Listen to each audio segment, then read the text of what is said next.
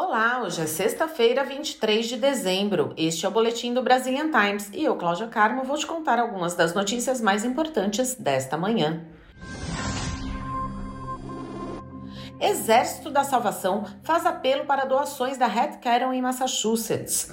A divisão de Massachusetts do Exército da Salvação anunciou que a organização está lançando um apelo urgente em todo o estado por doações para sua campanha Red Cattle 2022. De acordo com as informações, as doações caíram mais de 23% em todo o estado em comparação com o ano passado.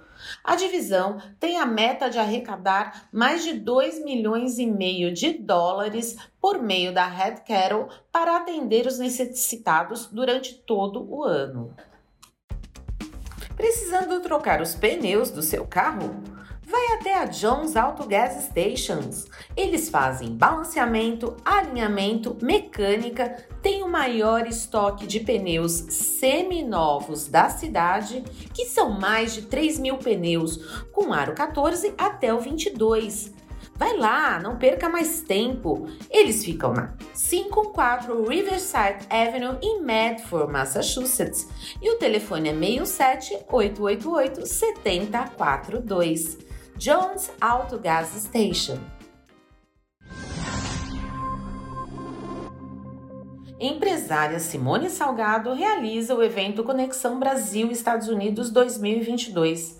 O evento contou com a presença da idealizadora Simone Salgado, Rick Chester e entre outros palestrantes. Um sucesso de público com mais de 450 pessoas que foram inspiradas e aprenderam temas como o poder das conexões, a jornada da liderança, LinkedIn e entre outros.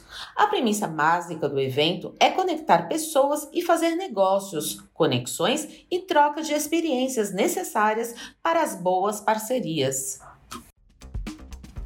Ter um seguro saúde é essencial nos dias de hoje. Por isso, não perca mais tempo. Vá e procure a Beneficial Financial. Você e sua família sempre em boas mãos.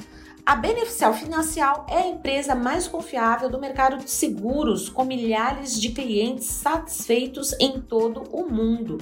E você pode ligar e checar se você se qualifica para o Obamacare.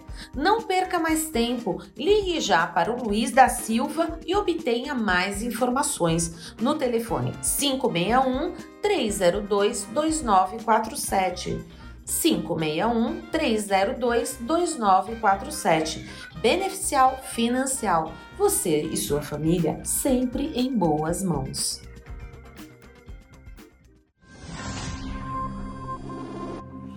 Homem condenado por crime de preconceito contra imigrante em Connecticut está na mira da autoridade reguladora do setor financeiro.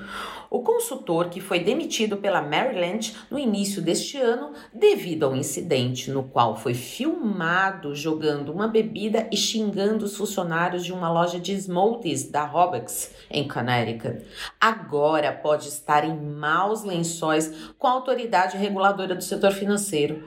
De acordo com a denúncia, ele estruturou transações em dinheiro em seu banco pessoal e de contas de corretagem para evitar exigências de relatórios federais.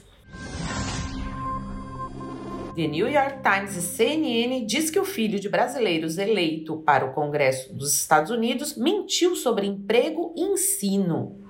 O jornal The New York Times e a rede de televisão CNN divulgou no começo desta semana que George Anthony DeVolder Santos filho de imigrantes brasileiros, que se elegeu deputado para o Congresso dos Estados Unidos por Nova York, deturpou partes de seu currículo profissional e acadêmico.